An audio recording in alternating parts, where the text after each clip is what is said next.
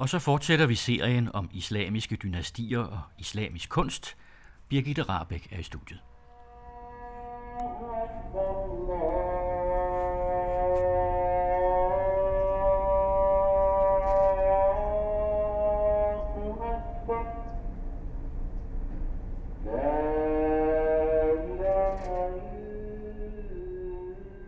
Hver dag, fem gange i døgnet, kaldes der i hele den muslimske verden til bøn fra minareten.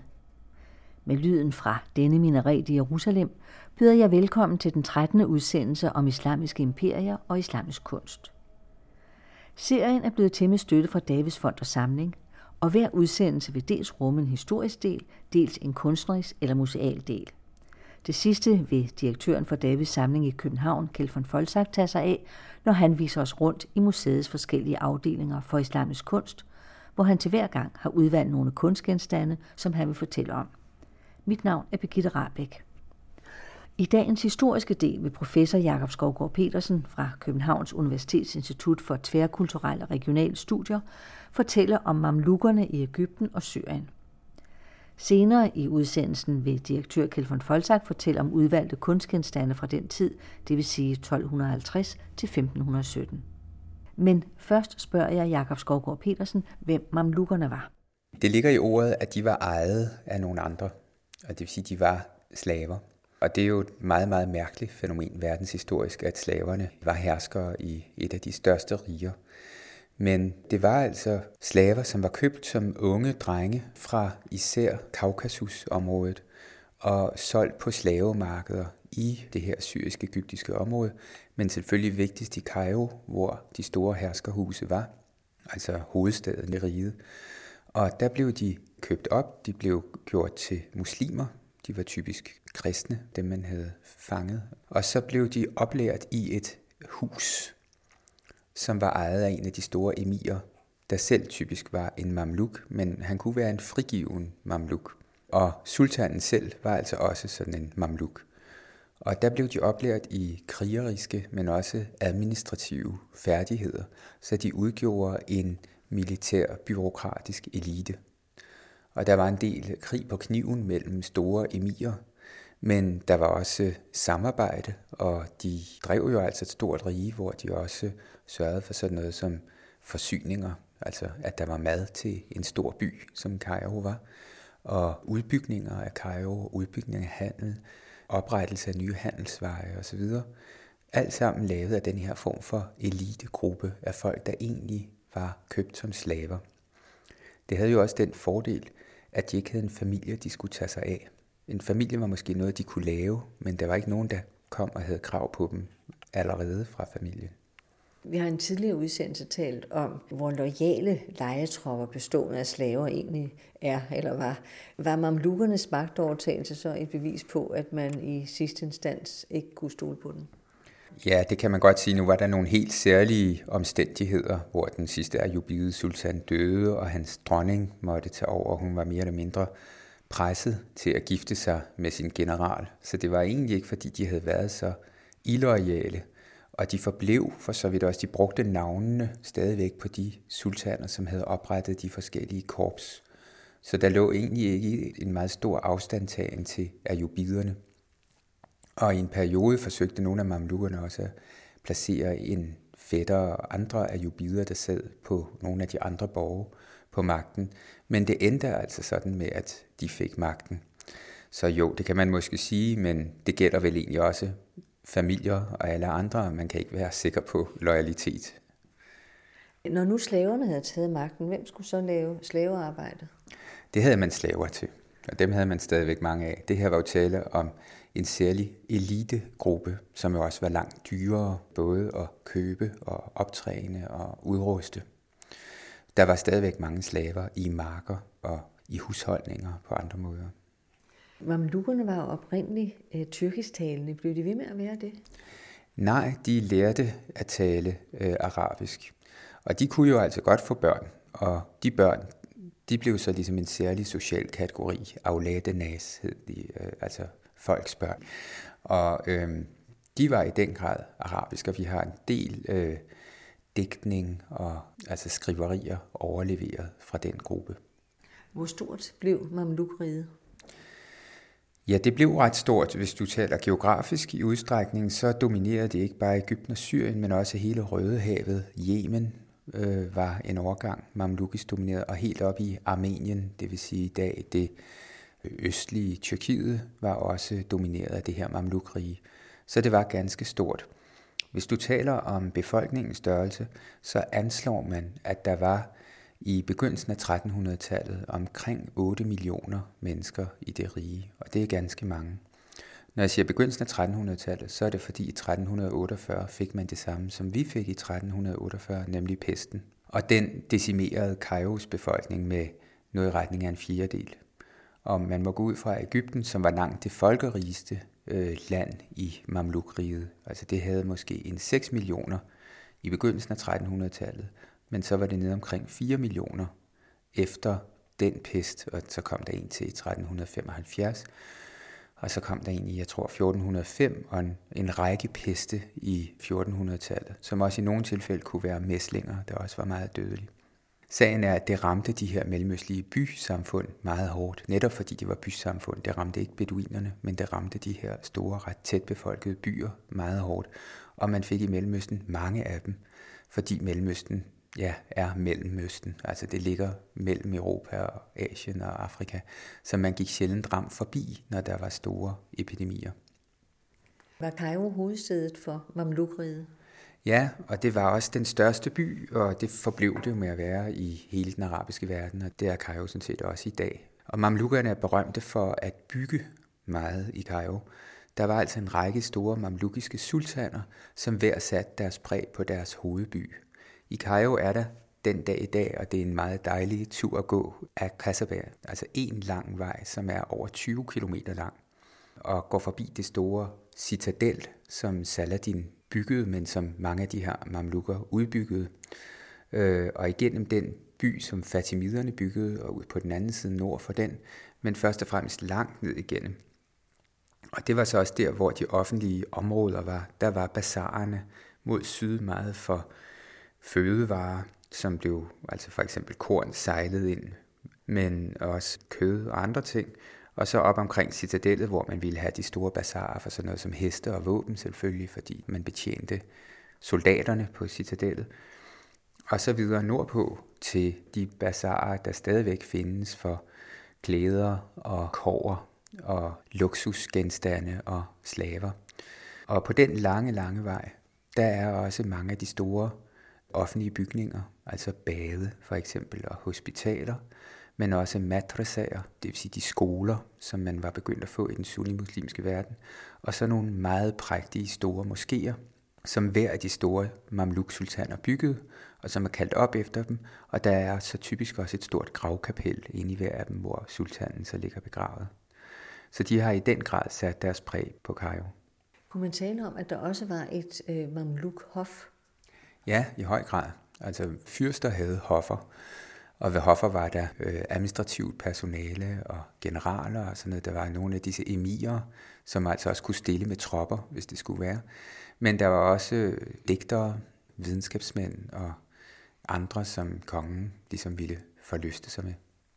Var øh, digtekunst og videnskab, var det noget, der blomstrede under mamlukkerne?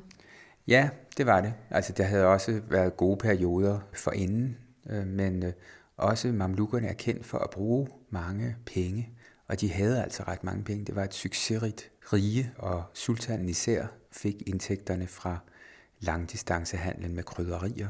Og de brugte det på disse store byggerier.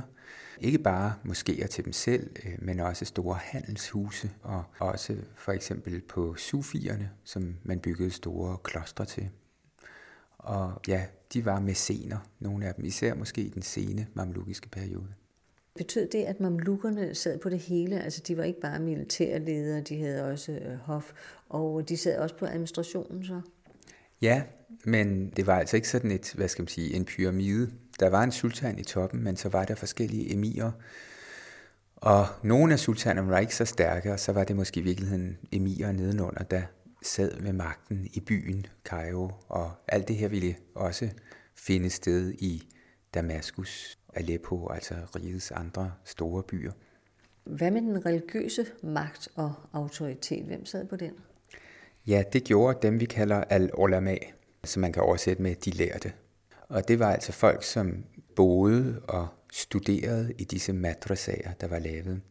Og det vil sige, de var lidt afhængige af regimerne, fordi det var dem, der betalte. Men det skete ved, at man lavede et såkaldt waqf, det vil sige en stiftelse, hvor en emir eller sultanen selv eller en meget rig købmand donerede, altså gav penge i form af land til et fromt formål. Og vi har mange øh, stiftelsesdokumenter, waqfiyaer, bevaret, hvor man nøje forklarer, hvad man vil få af indtægter fra et bestemt stykke land, som man kan forpagte ud. Men det kan også være noget land i byen, hvor man udlejer for eksempel butikker øh, og andet, og indtægterne fra det skal så gå til nogle bestemte formål. Og det kan være for eksempel, at pilgrimsferien skal have penge med til at dele ud til de fattige i Mekka, at der skal være olie til lamperne i de og de moskéer og sådan noget. Men mange wakfeer skal drive en ganske bestemt institution, som en madrasa, øh, altså sådan en skole, eller et sufikloster eller andre steder, så er der så aflønning til nogle professorer, nogle sheiker. Der vil være penge til et køkken og at drive det køkken. Og der vil være små stipendier til elever og andre ting. Og så vil der være penge sat af til bygningens oprethold og den slags ting. Så det vil sige, det var egentlig på privat basis. Ganske vist ville mange af pengene komme fra sultanen eller andre mennesker, der var høje i staten, men var pengene først blevet givet, så kunne man ikke tage dem igen. Så var de givet til Gud og til evighed. Og nogle af disse wakfer, de har altså også eksisteret i mange hundrede år. Det er typisk først i det 20. århundrede, at moderne stater har forgrebet sig på dem. Så det vil sige, at man havde en, en religiøs sektor bestående af disse ulama, som kunne kæmpe lidt og rivalisere om at blive udnævnt til at sidde med disse lærerstole, som der var stipendier til. Og i nogle tilfælde kunne det også være de her afladt af nas, altså efterkommere af mamlukkerne, som blev placeret sådan nogle steder. Det var også en måde for familier at investere en del af deres rigdom, ikke bare i fromme ting, men også i ting, der ligesom betjente byen og gav dem langvarig status, som måske så ligesom igen kunne omveksles til prestigebetonede alliancer, bryllupsalliancer og andre ting. Så disse ulama var en separat gruppe, kan man sige, der levede på en bestemt måde, levede af disse penge, der var sat af i den sektor. Men de var også, de blev rekrutteret egentlig fra mange forskellige grupper. Det var en af de måder, man også socialt kunne komme til værs. Kan man sige, man kunne i princippet komme fra en bondefamilie og ende som en vigtig lært, hvis man var så dygtig og fik elever og sådan nogle ting. Og den undervisning, der var, var meget præget af, at øh, folk, som ligesom efterhånden gjorde sig bemærket ved lærdom og kyndighed og visdom måske i deres beslutninger, de fik elever, som sad omkring dem i en cirkel, og der kunne de så gennemgå et bestemt værk, for eksempel et bestemt juridisk værk, og recitere noget, stille nogle spørgsmål, animere til en diskussion og sådan nogle ting. Og når de havde været værket igennem, så havde eleven tit skrevet sin kopi af værket, så stillede man ham måske nogle spørgsmål, og hvis han ligesom forstod det, synes man, og ikke bare havde kopieret det, så gav man ham en såkaldt ijaza, en tilladelse til også selv at gå ud og undervise i det her værk.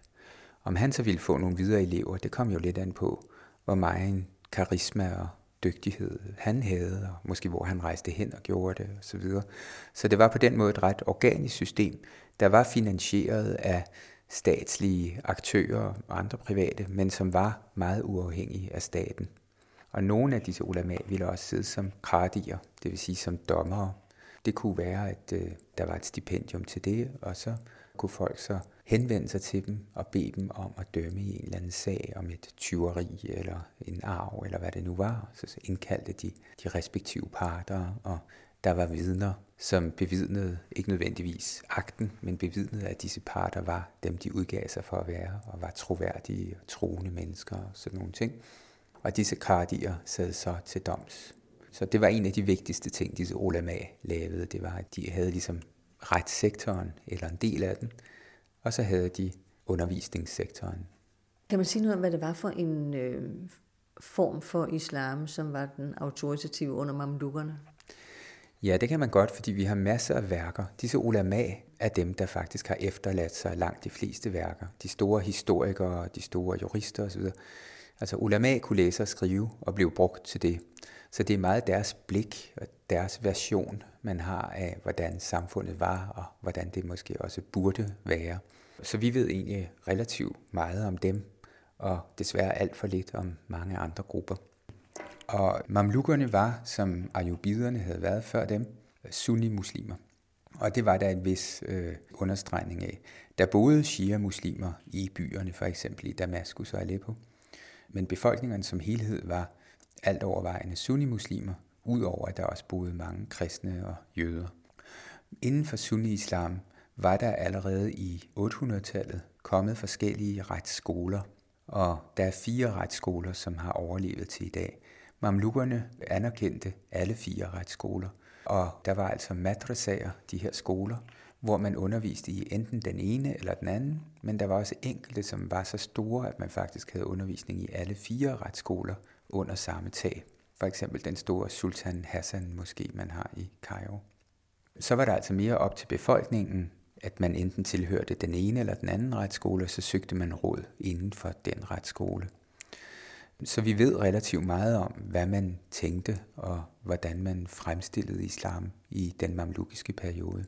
Men det var jo ikke sådan et selvbord, hvad det var for en retsskole, man ville vælge. Altså, herskeren valgte vel, hvilken han ville dømme efter. Retsskolerne er jo forskellige med hensyn til strenghed.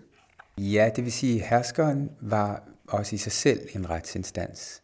Mange af de vigtigste domme var det simpelthen ham, der udstedte. Han havde ting, omtrent, som vi også har haft i den europæiske tradition, hvor han sad til doms i rigtig vigtige sager og sager af politisk øh, betydning. Det fik disse kratier i virkeligheden slet ikke lov til. Og han fulgte, hvad han mente var rigtigt. Og han var på en måde over det her system. Han var ikke en, der havde studeret de her ting. Han var en mamluk og en kriger, men han vidste, hvad der var godt for hans stat. Og det måtte disse ulama affinde sig med. Der var nogle ulama i den her mamlukiske periode, nogle meget berømte ulama i Damaskus, som begyndte at tale om siyasa sharia. Hvordan kan vi sikre os, at herskeren følger en politik, som overordnet set flugter med den rigtige islamiske lære. Og det, det prøvede man på forskellige måder at tilskynde herskeren til, men man havde ikke rigtig nogen magtmidler over for ham. Damaskus især blev præget af, at Bagdad blev erobret og brændt af af mongolerne. Så mange af de store lærte fra Bagdad endte i Damaskus. Og det samme skete på en måde også fra vest, at øh, korsfarerne havde erobret byer som Nablus og Jerusalem, som også havde en vis øh, lærdomstradition, og de endte så også i Damaskus. Så Damaskus var stedet for adskillige af retsskolerne, og også nogle af de mere radikale varianter inden for retsskolerne. Kajo var mere under kontrol, kan man sige. Men herskeren havde altså sin egen domstol, klageret, eller Mazalem domstolene hed de. Så det var ham, der sad til doms, men han kunne jo spørge til råds. Øh, han havde et såkaldt råd, et såkaldt shooter, hvor han kunne rådføre sig, men det var kun et rådførende organ. Det var ikke nogen, der kunne tage beslutninger, det var ham, der tog beslutninger. Og der var en tradition i Mamlukis tid, hvor alle mennesker kunne for så vidt indgive klager, som så sultanen tog op, hvis han syntes, der var grund til det. Men mange ting synes han måske var for små, og det var naturligvis især ting, der havde større politisk eller økonomisk betydning, som han beskæftigede sig med. Så var der disse kardier, der sad og mere tilhørte en retsskole og ikke en anden retsskole. Men så var der også anden jurisdiktion, der var politiet, som egentlig også kunne gøre ret mange ting og straffe folk hårdt korporligt, hvis man ville det.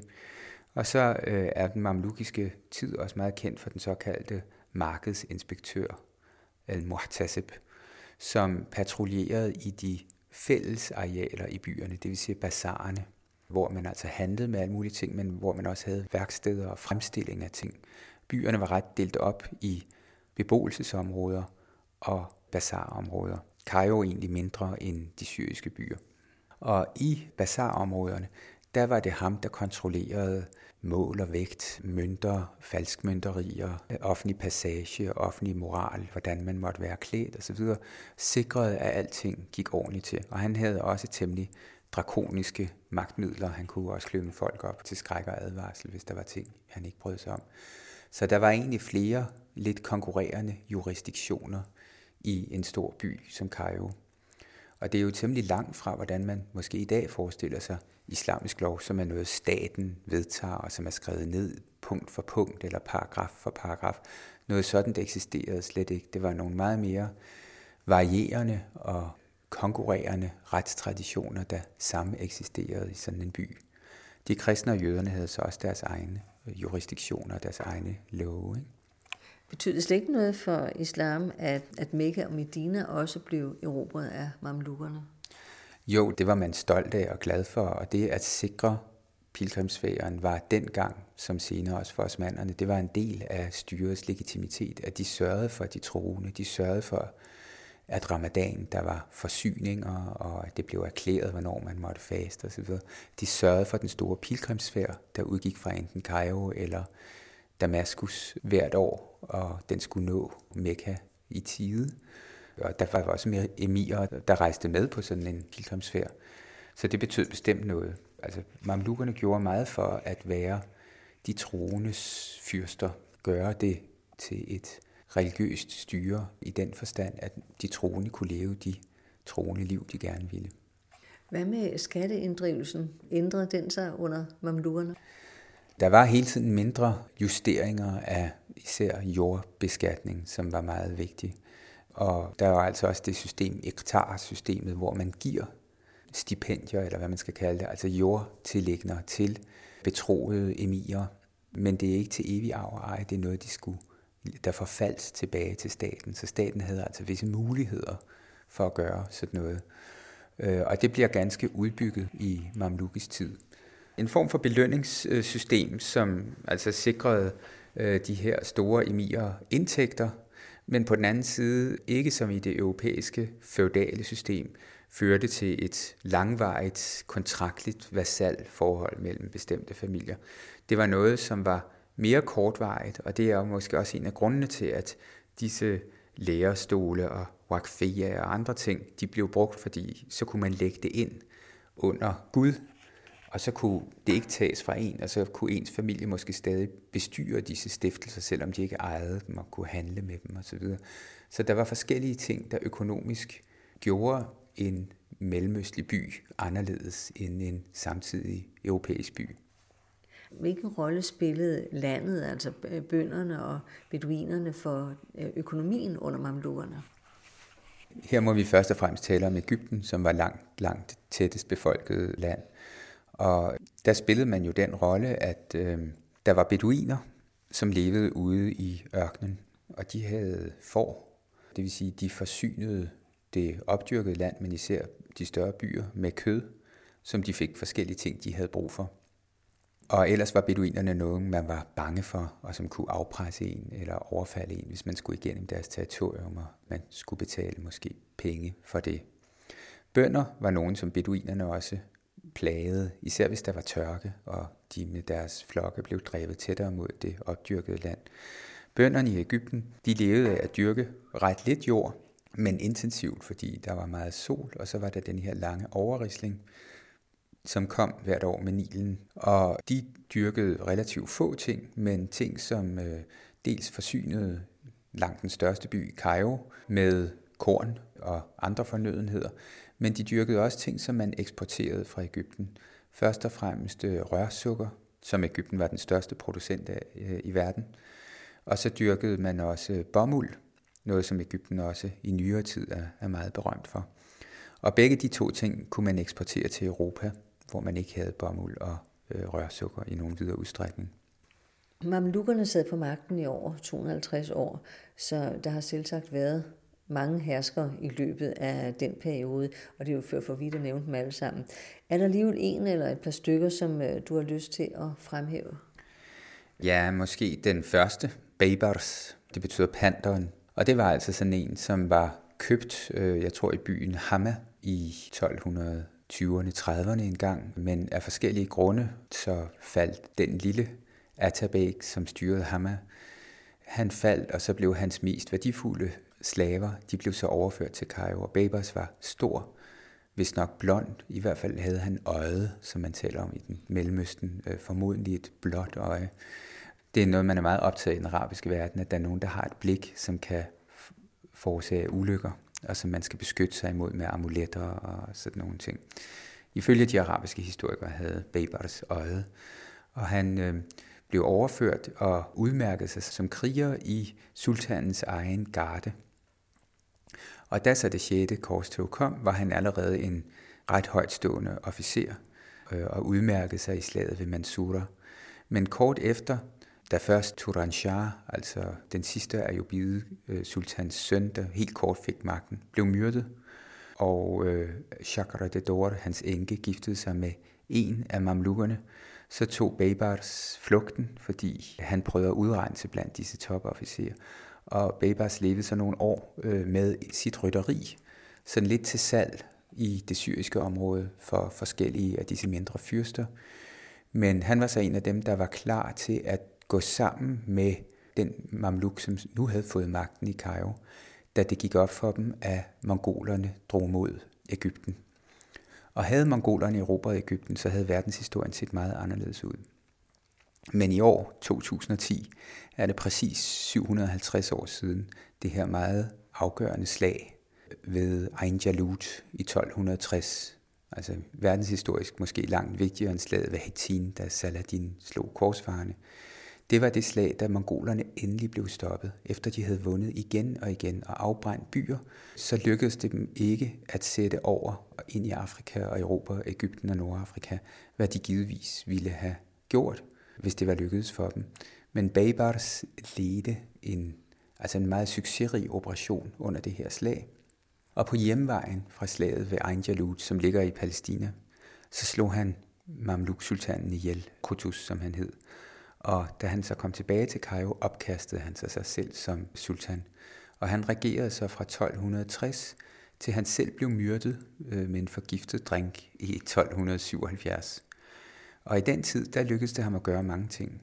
Han erobrede mange af korsfarerborgene, inklusiv den berømte Krak de Chevalier, som turisterne ser i Syrien. Ikke? Og han øh, erobrede helt op til Armenien. Han straffede de korsfarer, der var tilbage, så de praksis var vasaller, der betalte ham beskyttelsespenge.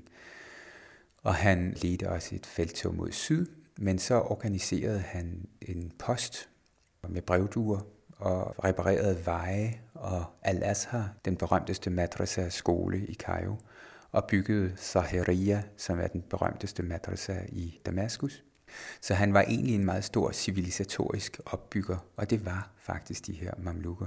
Han især måske, kan man sige, fordi havde det ikke været for ham, så havde det været mongolske ødelæggelser, som de havde vist sig i Bagdad og Aleppo. Så det er en af de berømte. Han blev efterfulgt kort efter af Calhoun, som var en af hans så at sige, våbenbrødre, og muligvis var involveret i mordet på ham. Og Calhoun var den, der så slog korsfarerne til sidst. Og det var altså ikke mindst denne her utrolige militære kompetence, der prægede især de første af de her mamlukker. Vi har talt om, at, øh, at uddannelse og videnskaber faktisk trives ganske godt under mamlukkerne. Hvis vi så ser på kvindens stilling, så fortæller den egyptiske forsker Leila Ahmed, at øh, i de ledende kredse blandt mamlukkerne, der var det almindeligt med både flerkoneri og større haremmer. Var det noget, der var mere udbredt under mamlukkerne end under de tidligere dynastier? Måske nok. Det var i hvert fald altså slaveri på forskellige måder, inklusiv kvindelig slaveri. Det er noget, som perioden er kendt for. Og nogle slaver kunne jo altså komme til tops øh, og have det godt, men andre slaver havde det ganske givet meget lidt godt. Det er et område, hvor øh, den islamiske jura udvikles, men jeg er ikke bekendt med, at der sker sådan væsentlige ændringer i den islamiske juras syn på kvinder i, i den periode. Samuel al-Ahmed kan fortælle om, at, at samtidig med, at der findes altså og der er udbredt øh, flerkoneri, så er der mange beretninger om, at kvinder også spillede en ikke ubetydelig rolle økonomisk, blandt andet som administratorer af jord og ejendomme, og også af store øh, hushold med mange hundrede ansatte. Hvordan forklarer du det øh, skisme? Jeg ved ikke, om det er et skisma. Altså, der er tale om, tror jeg, at vi til ældre perioder end mamlukkerne, der har vi øh, de muslimske historikere og de muslimske jurister, der fortæller om, hvad der skete. Historikeren fortæller sådan år til år. Det er sådan analister, der fortæller, i det herrens år skete der det og det og sådan noget. Og de fortæller stort set den politiske historie, hvor kvinder sjældent spiller en prominent rolle. Men der er sådan en som hende, Chakra de Dor, som vi snakkede om, som faktisk havde magten i en kort periode. Så der hører man ikke særlig meget om kvinderne. De muslimske jurister, de vil fortælle om, hvordan verden burde se ud. Altså, hvad for nogle love, der burde gælde, men det er ikke sikkert, de faktisk galt. Men fra denne her periode i Cairo, der har vi, dels har vi det berømte Cairo Geniza, som var et kæmpe bibliotek, man fandt om, hvordan jøderne levede i Cairo. Altså i en synagoge fandt man et rum, øh, der var fyldt med værker. Men det drejer sig meget specifikt om jøderne. Men så har vi også fra disse Masalem-domstole, der har vi faktisk overleveret retsbøger, og men ikke mange. Og det er primært fra det osmaniske rige, altså øh, den periode, der kommer efter 1500-tallet. Der har vi meget komplette domstolsprotokoller fra byer som Aleppo og Damaskus. Så der kan vi jo virkelig skrive social historie. Men lidt kan vi fra den mamlukiske periode, og det kan fortælle sig noget om kvinder, der ejer, altså kvinder, der er involveret i arvesager for eksempel, eller disse wakfiyager. At det er kvinder, der laver dem, fordi de har formue, eller kvinder, der også begunstiges i dem. Men det kræver jo altså den type dokumenter, for at man kan få det. Så Leila Ahmed, hun ville ikke rigtig kunne fortælle det om tidligere perioder, fordi man ikke har sådan nogle levn, som man har noget fra den mamlukiske periode, men først og fremmest fra den osmaniske periode. Og det er så bare kendt, at kvinder i hele perioden, også længere tilbage, kvinder har kunne arve og eje, og kvinder kunne på den måde være meget formugende. Og kvinder kunne også rejse sager ved domstole. De var ganske vist repræsenteret af en repræsentant, men kvinder var på den måde økonomiske personer, juridisk og øh, socialt set. Og det er ikke kun i den mamlukiske periode, det vil også gælde både før og efter. Nu talte du om øh, alle de dokumenter, man havde fundet om øh, jøder, og især, altså også om, hvordan jøde, jødiske kvinder havde det. Men man gik vel egentlig også ud fra, at øh, jøder, kristne og muslimer i vid udstrækning levede på samme måde på den tid. Øh, ja, det tror jeg godt, man kan. Altså for eksempel, de spiste meget den samme mad. Jeg tror heller ikke, vi kender meget til, at de havde forskellige traditioner for musik eller sådan nogle ting. Og faktisk ved vi også, at øh, på det folkelige niveau kunne de dyrke mange af de samme helgen og helgensteder og sådan noget. Men lige præcis på sådan et juridisk øh, emne kunne der godt være forskel mellem, hvordan kristne og jøder og muslimer de forvaltede det. Altså hvor strikte man var sådan noget med kvinders færden for eksempel. Så jeg vil være betænkelig ved bare at overføre de indsigter, man har fået fra Cairo Geniza til andre befolkningsgrupper end den jødiske. Nu var mamlukkerne soldater. Var det noget, der prægede øh, hele øh, mamluktiden? Eller hvordan vil du betegne det sådan med hensyn til, hvor fredeligt eller ufredeligt det var? Der var meget investeret i militæret, og man måtte købe mange af de her, uddanne mange af disse mamlukker, som også øh, nemt kunne fatte for sygdomme og andre ting. De havde typisk været igennem en ret hård tid som børn. Og man havde brug for dem, også især øh, som tiden gik for at forsvare rigets grænser. Så der blev investeret meget i det militære, og internt, primært i Cairo by, var der altså disse store emirer, som kunne finde på at prøve at opslå sig som sultan. Så det vil sige, der var en del infighting, der var en del rivaliserende krige. Men faktisk var der ganske store perioder, hvor der var en, som var så mægtig, så han kunne holde styr på dem og udnytte også splittelsen mellem de forskellige emirer. Og han havde altså finansielle midler også til at belønne og holde dem til sig med at give dem disse store landtilliggende og andre ting. Så man kan jo se, at øh, i ret store perioder, så sidder de ganske længe, 10, 20, 30 år, mange af de store berømte øh, mamlukker. Men så er der også visse perioder, for eksempel øh, i begyndelsen af 1400-tallet, hvor der er et hurtigt skifte af mamlukker, og det er formodentlig på grund af meget stor usikkerhed. Af og til kan man også se det på sådan noget, som om deres huse var bygget med store bade, eller tiden var til, at man kunne gå i offentlige bade og sådan nogle ting. Det vil være lidt forskelligt i Kairos historie, hvor trygt det egentlig var at færdes i gaden. Men nu taler du om, at det var slavesoldater, øh, som kom til magten og som, som blev eliten, når man talte om deres øh, børn som Aulad al-Nas, altså folkets sønner eller folkets børn. Men det har vel ikke spillet en rolle efter nogle generationer? Er det så ikke ligegyldigt, så hører de jo til eliten. Bliver man så ved med at, at tænke på dem i, i, i de termer? Det skal jeg ikke helt kunne sige selvfølgelig, men der har jo altså været dem, der blev fanget og opkøbt og opdrættet og oplært, og som havde den her sikkert meget, meget stor loyalitet til deres herre. Og så var der de her efterkommere, som derfor også fik et helt andet navn, og som ikke var så militært fremstående, selvom der var et særligt korps af dem også, men som typisk fik en mere administrativ uddannelse og måtte håbe at kunne få positioner i det administrative apparat. Og de var jo altså naturaliserede araber, de kendte ikke til noget andet sprog, de var ikke vokset op et andet sted.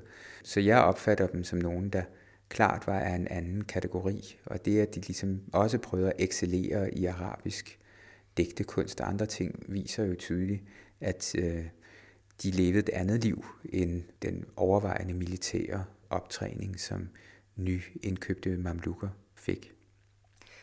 Og uanset hvor militært veludrustet de har været, så må der jo være et eller andet, der er gået galt, fordi i 1516 eller 17, øh, der bliver de slået af osmanderne. Var de et let bytte på det tidspunkt, eller var osmanderne bare meget stærkere? Jeg tror, man må sige det sidste. Altså osmanderne pressede på ganske længe, kan man sige, hvor det lykkedes de sidste sultaner. Der var en, der hed Al-Ruri, som sad det meste af 1500-tallet og så faldt til sidst, ikke? Øh, som ved succes holdt dem fra livet. Men til sidst kom de jo, og osmanderne kom mange steder. Altså osmanderne var militært meget stærke. Og det er jo så også krudtimperierne, som man taler om. Der begyndte den militære teknologi også at være meget mere præget af krudt, end den havde været, da mamlukkerne kom til i 1250. Men selv efter at mamlukkerne er blevet slået i 1517, der har de spillet en rolle, i hvert fald i Ægypten. Hvad var det for en rolle? Ja, de forsvandt ikke med den osmaniske erobring. Der skete så det, at Cairo nu, ligesom Aleppo og Damaskus og de andre byer, blev en stor provinsby, og Cairo selvfølgelig langt den største, og Ægypten langt den vigtigste provins i det osmaniske rige, som på det her tidspunkt jo allerede havde etableret Istanbul som sin hovedby. Og øh, handlen mellem Cairo og Istanbul blev meget stor, og på mange måder var det en ret fredelig periode. Vi kan se, at øh, citadeller og andre ting, der havde været meget vigtige i den mamlukiske periode, bliver mindre vigtige, fordi der er ligesom langt til ydre fjender. Men mamlukkerne sidder der stadigvæk, og de kan godt lave rav i den, fordi osmanderne har en guvernør, og Kardi og forskellige andre, de udsender fra Istanbul og udpeger fra Istanbul. Men dem, der sidder der mere permanent, det er blandt andet mamlukker og slavemarkederne fortsætter. Så der er stadigvæk store mamlukhuse, og folk bliver optrænet, og i visse perioder tager mamlukkerne faktisk magten fra den osmaniske guvernør. Især i 1700-tallet, altså, men der er vi så længere op i tiden, øh, sker det adskillige gange. Så mamlukkerne forbliver som en form for adelsgruppe eller noget i den retning, kan man sige, i den osmaniske periode, og den osmaniske guvernør må gøre sig store anstrengelser for at have kontrol med dem. Det var professor Jakob Skovgaard Petersen fra Københavns Universitets Institut for Tværkulturelle og Regionale Studier, der fortalte om mamlukkerne.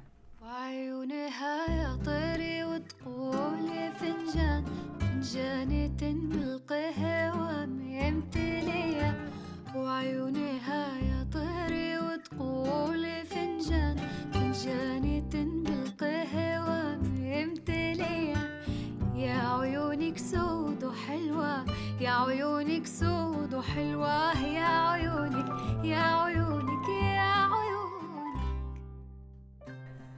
Vi skal nu på besøg på Davids samling, hvor jeg indleder med at spørge direktør Kjeld von Folsak, om det forhold, at mamlukkerne oprindeligt var slavesoldater, er noget, der har sat sig spor i den mamlukiske kunst. Kjeld von Folsak. Jeg vil måske starte med at sige, at dette, at mamlukkerne var slavesoldater, lyder jo så mærkeligt i vores ører, fordi man tror, det er sådan nogen, der bliver pisket rundt, eller går i lænker, eller jeg ved ikke hvad. Og det er jo slet ikke tilfældet. Altså, der er en gammel tradition for i den islamiske kultur, som går helt tilbage til abbasiderne, at man i virkeligheden købte slaver, som man trænede til soldater. Og disse soldater øh, var en professionel klasse, som ofte var meget, meget indflydelsesrige, og som kunne nå samfundets allerøverste top. Fra senere tid kan man sige, en, en, en gruppe af disse slavesoldater var for eksempel janitjarerne i øh, det osmaniske rige, ikke? som jo ganske vist blev indskrevet på en lidt anden måde, men altså igen i det her tilfælde børn, som simpelthen blev flyttet til lejre, hvor de blev opdraget til at, at blive soldater. Ikke? Der ligger ikke øh, det der lidt uhyggelige i det, eller, eller øh, ja, det kan man måske godt sige, men altså, der ligger ikke noget nedværdigende i det, som man normalvis forbinder med begrebet slave. Og så kan man så sige, ja, altså har det sat sig nogle spor? Ja, det kan man godt sige på den måde, at jeg, jeg vil måske godt være med til at karakterisere den mamlukiske kunst som en anelse mere robust end den kunst, man finder i, i andre eller under andre dynastier. Og det ligger der måske noget meget naturligt i, fordi det er jo ikke arvedynastier. Det er sådan set det er den øh, barskeste, eller ondeste, eller mest brutale af mamlukkerne, som får magten hver gang den gamle sultan enten er blevet slået ihjel eller, eller omkommet på en eller anden måde. Og det vil sige, at man har altså ikke det, som man meget ofte finder i, i andre dynastier, at man har en stærk far, der grundlægger dynastiet, og så har man en halvstærk søn, og så får man nogle, folk, der bliver mere og mere skvattet, indtil der så måske ved skæbens indgriben kommer en, en ny stor øh, hersker. Men man får altså ikke denne øh, blødhed, som kan få kunsten til at virke dekadent, men som selvfølgelig også i positive tilfælde kan gøre, at der kommer nogle herskere, som virkelig på en meget positiv måde interesserer sig for kunst og kultur. Ikke? Så på den måde er der, en, er der måske en forskel. Man kan vel roligt sige, at alle de islamiske dynastier har været præget af krige og dermed af våbenbrug. Var våben rene brugsgenstande, eller blev de også kunstnerisk udsmykket?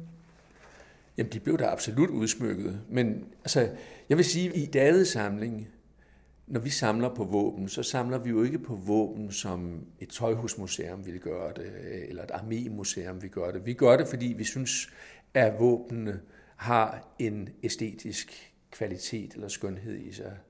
Og den vil jeg måske med far for at genere nogen karakterisere på to forskellige måder, fordi jeg synes, der er nogle våben, som har en funktionalitet i sig, som gør dem utrolig smukke. Altså, de er beregnet til at dræbe, og derfor er de som en hej, altså specifikt designet til det formål.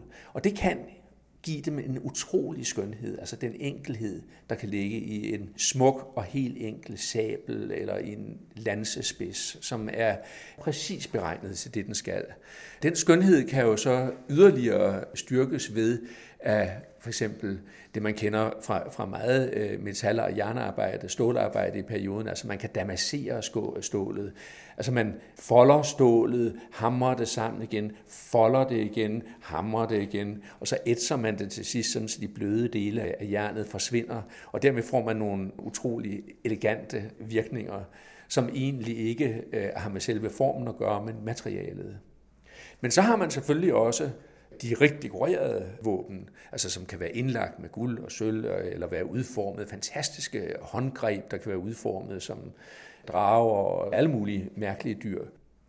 Man må jo se på våben og rustningsdele, skjolde, hesteharnisker og alt den slags. Det er jo fyrsternes smykker, kan man sige. Altså hvor kvinderne, som har skulle ses tæt på, i haremmet eller i, i en meget snæver øh, hofcirkel kunne have smykker, som i højere grad enten kunne være elegante, forfinede, øh, raffinerede, så er mændenes smykker meget ofte ting, som har med deres martialske evner at gøre, deres mandige fremtræden, ikke? og det vil sige, så det er altså de ting, der har med krigen og kampen at gøre. Ikke? Men de kan være utrolig elegant udført. Ikke? Vi skal se på, hvad for nogle genstande du har valgt til i dag. Ja, måske ikke helt uden at der er en apropos til emnet, har jeg faktisk valgt en miniatyr fra et såkaldt Photoshia-manuskript. Det er fremstillet i Ægypten omkring 1500, altså på det tidspunkt, hvor det er lige før, at Mamlukriget bliver opslugt af det osmanniske rige. Photoshia-manuskripter er manuskripter, der handler om krigskunsten. Furushia kommer af faris, som betyder rytter på arabisk, rytter eller ridder. Og det, man oftest omhandler i de her øh, manuskripter, det er riddernes og også i nogen grad fodfolkets kampteknikker, øh, og lanseteknikker, sværteknikker osv., buer og pil og den slags ting. Og derudover så omfatter øh, Fodosia-manuskripterne også det, som man i virkeligheden kunne betegne som den sådan mere høviske ridderlighed, altså ikke bare det at være rytter eller ridder som kampperson, men også det at være chevaleresk, for nu at bruge et parallelt ord. Ikke? Altså hvordan man opfører sig, og ja, bare for at nævne et, et, et, et fjollet eksempel, altså i, i vestlig sammenhæng er en person som Saladin for eksempel, den store Ayyubide øh, sultan, jo netop blevet nævnt som et eksempel på en muslimsk ridder, en person, som udviste ridderlighed. Ikke? Men det handler de her manuskripter altså også om. Det vi så ser på, det er en, en mamluk, en fodsoldat, øh, der står og øver sig med lanse, og han er i sådan en blå kjortel, kaftan, og så har han en, en meget karakteristisk violet eller, eller auberginefarvet pelshat på, en såkaldt samt, som var meget almindelig blandt mamlukkerne, og som man også kan se på nogle af Gentile Bellinis øh, malerier, altså den italienske renaissancemaler. Det er altså, som sagt, fra et manuskript, hvor man først og fremmest skulle kunne lære krigsbrug. Og hvis man ser på selve miniatyrmaleriet, jeg skynder mig at sige det, inden du selv siger det, øh, så er det jo ret primitivt. Og øh, man kan sige, at øh, lidt i lighed med, med de aller tidligste arabiske malerier, så er det en illustration i en ren praktisk brug, og derfor har man ikke gjort så forfærdeligt meget ud af de æstetiske kvaliteter. De her arabiske manuskripter er meget, meget sjældne, og så vi er lykkelige for at, at have det eksempel, vi har. Altså, hvis man, det øjeblik, man bevæger sig til det persiske område, så har vi mange, mange, mange flere miniatyrer.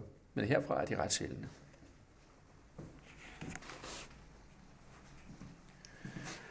For nu at blive lidt i den samme boldgade, så har jeg valgt et svær, som faktisk ikke engang er islamisk. Det er et øh, jernsvær øh, med en, et ret bredt blad, en enkel øh, parerstang og så en knop i, i messing. Det er i virkeligheden et europæisk svær, enten fremstillet i Frankrig eller i Italien omkring midten af det 14. århundrede. I øh, 1365 angreb Kyberns konge, Pierre de Lusignan, øh, Alexandria med en gruppe korsfarere. De indtager Alexandria, som sådan set dårligt nok er beskyttet, så det er ikke nogen særlig stor øh, indsats, de gør. Men der opstår nogle skærmysler mellem korsfarerne, og øh, soldaterne, eller øh, de menige korsfarer, nægter at gå med Pierre ned i selve Ægypten. Og de tager afsted igen, inden at den unge Mamluk-sultan Shaban når frem til byen. Så der kommer egentlig ikke til et egentligt slag mellem mamlukkerne her. Af en eller anden grund, så efterlader korsfarerne en del våben. Vi ved ikke, hvad forklaringen er på det. Og de våben bliver jo så selvfølgelig af muslimerne betragtet som krigsbytte, og en del går selvfølgelig til sultanen, og så bliver en del fordelt øh, blandt officererne. Og det her bliver faktisk givet til en mand, der hedder Saif al-Din al-Okus, og han skænker det så til arsenalet i Alexandria, og det kan man så sige, at den indskrift, han har, har lavet gravere på det, altså at han har skænket det i øh, året 769, svarende til 1367 til, til 68. Og så står der en, øh, på den anden side øh, af sværet en lang forbandelse over de folk, der nogensinde måtte fjerne det fra arsenalet i Alexandria. Det kunne man jo tro, at gode muslimer øh, ville respektere, men det gør de altså ikke mere, end da osmanderne kommer, så tager de det her og masser af andre lignende svær og tager dem med til Istanbul som krigsbytte. Og derfra bliver en række af disse svær så solgt omkring 1900 eller sådan noget lignende. Og en del af dem er så kommet i vestlige eje. Du kan se, at sværet er selve bladet er lige, og det er de fleste muslimske svær faktisk også på det her tidspunkt. Altså den der idé med, når man ser øh, sådan øh, skildringer af Saladin med en krumsabel, så er krumsablen i virkeligheden noget, der er lidt senere. Den begynder at dukke op på det her tidspunkt. Men i virkeligheden er de fleste muslimske svær før en 13-1400 også lige svær. Men sådan et svær her er jo en reminder øh, om den utrolige i vid udstrækning negative, men jo altså også i høj grad positive kulturudveksling, der sker i perioden fra 1096, hvor det første korstog er så til slutningen af middelalderen, hvor jo først og fremmest europæerne kommer til Mellemøsten, Ægypten og Palæstina og angriber af mere eller mindre gode religiøse forklaringer. Og det betyder, at en hel masse af den viden og en hel masse af de opfindelser, som araberne har gjort, kommer til Europa på det tidspunkt. Men der er også visse ting, der går den anden vej. Og for eksempel, hvis du ser i den her motor generelt, så vil du se en del keramik, der er udsmykket med en slags våbenskjolde, som er noget meget typisk for mamlukkerne, og det, du kan også se det på lysestagen hernede. Det er de såkaldte blasons, som utvivlsomt er påvirket af de kristne ridderes forskellige våbenmærker på deres skjolde. Her står vi over for øh, måske et af museets smukkeste træskærarbejder. Ja, der er faktisk en del af dem, men det her er i hvert fald utrolig lækkert, kunne man næsten føle sig fristet til at sige. Det er et ottekantet panel på omkring en 25 cm i diameter, som er udsmykket med et tæt, tæt arabeskeværk i i hvert fald tre lag, og jeg tror måske, altså hvis man tager øh, i hvert fald det øverste og bundlaget med i fire forskellige lag, hvor arabeskerne slynger sig ud og ind af hinanden. Det er fra en mindbar, altså en prædikestol, for nu at oversætte det, altså man kan ikke kalde det en prædikestol, men det er derfra, hvor fredagsbønden eller fredags prædiken faktisk, krudbær, bliver udtalt i fredagsmoskéerne. Sådan en, en mindbar som den her har bestået af hundredvis af geometriske paneler af i hvert fald 10 forskellige typer, altså pentagoner, kvadrater, hexagoner, oktagoner osv., som er så sammensat til en kæmpemæssig geometrisk mosaik, der så hver for sig har haft sådan et vidunder af arabesker i sig. Netop dette af Hutbanen, altså fredagsprægen, bliver læst for mindbarn, gør det til en meget yndet gave for samtidens sultaner, fordi i Hutbanen, der nævnes den regerende fyrste altid. Og der er det jo selvfølgelig helt naturligt, at man som sultan så sørger for at skænke en særlig flot mindbar til den moské, som man af en eller anden grund føler sig knyttet til. Den her er blevet fremstillet på ordre af sultan Lajin, øh, som regerer i Ægypten i slutningen af 1200-tallet, og den blev faktisk installeret i 1296 i forbindelse med, at sultan Lajin renoverede Ibn Tulun moskeen. Så mindbærerne stod altså ikke i hans moské, men i Ibn Tulun moskeen. Så en gang i slutningen af 1800-tallet bliver mindbaren restaureret og pillet fra hinanden, og i den forbindelse er der så kommet måske en, alt i alt en 15 paneler fra den oprindelige mindbar ud i, i resten af verden og befinder sig på museer verden over i dag. Et af de områder, hvor mamlukkerne virkelig er sammen med ayurviderne, men virkelig skabte en, en ret unik kunst, som ikke kendes fra så mange andre områder. Det er inden for glassets område. Ikke fordi de gjorde det i sådan en særlig bred vifte af forskellige teknikker, men de berømte emaljerede glas blev fremstillet under ayurviderne og først og fremmest mamlukkerne. De kunne være udformet som lamper, som nok er de mest kendte, altså som udsmykkede øh, moskéerne. Øh, det kunne være bæger, skåle og flasker osv. Det vi ser på her er en skål øh, af en type, sådan en lidt flad skål, af en type, som man også kender fra samtidige bronzekar.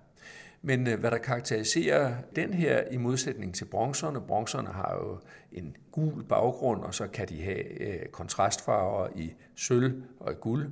Her har man en endnu større farverigdom i det, at man har det sådan svagt, det er et klart glas, ikke? men det har så i det her tilfælde sådan et svagt manganfarvet, auberginefarvet skær. Og så er det så dekoreret med emaljefarver, i det her tilfælde i hvidt og i rødt og i blåt og i grønt og i gult, og så er der derudover dekorationer med guld.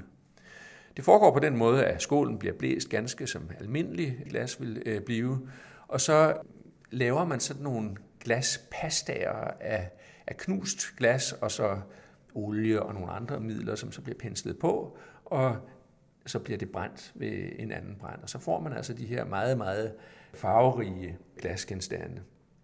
Selve dekorationen består af en række indskrifter, arabiske indskrifter, hvorpå der ordet al-alim bliver gentaget. Det betyder den vise.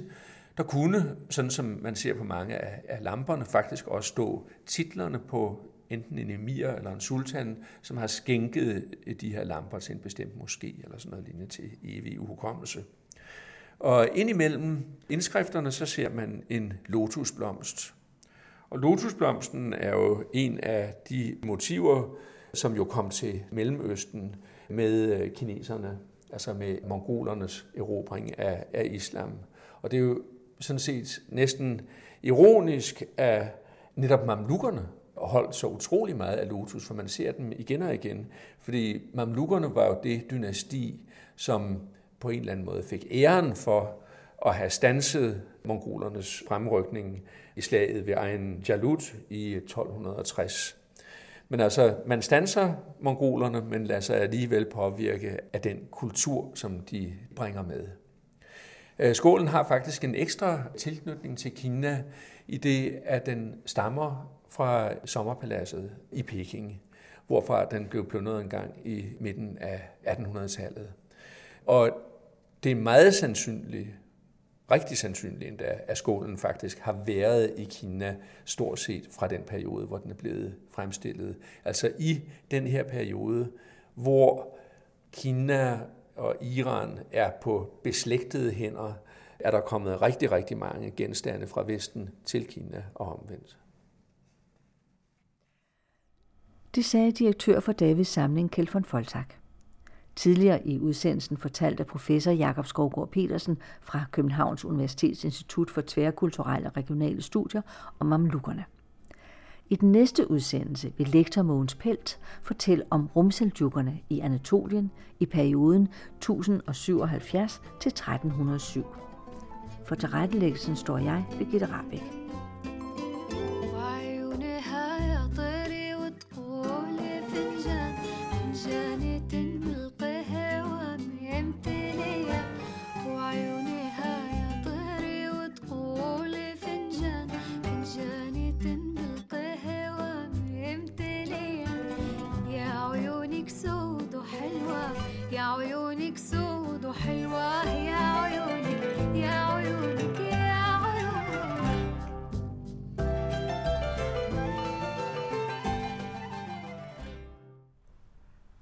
På vores hjemmeside kan du se billeder af de omtalte kunstgenstande og finde et link til Davids samling med flere informationer.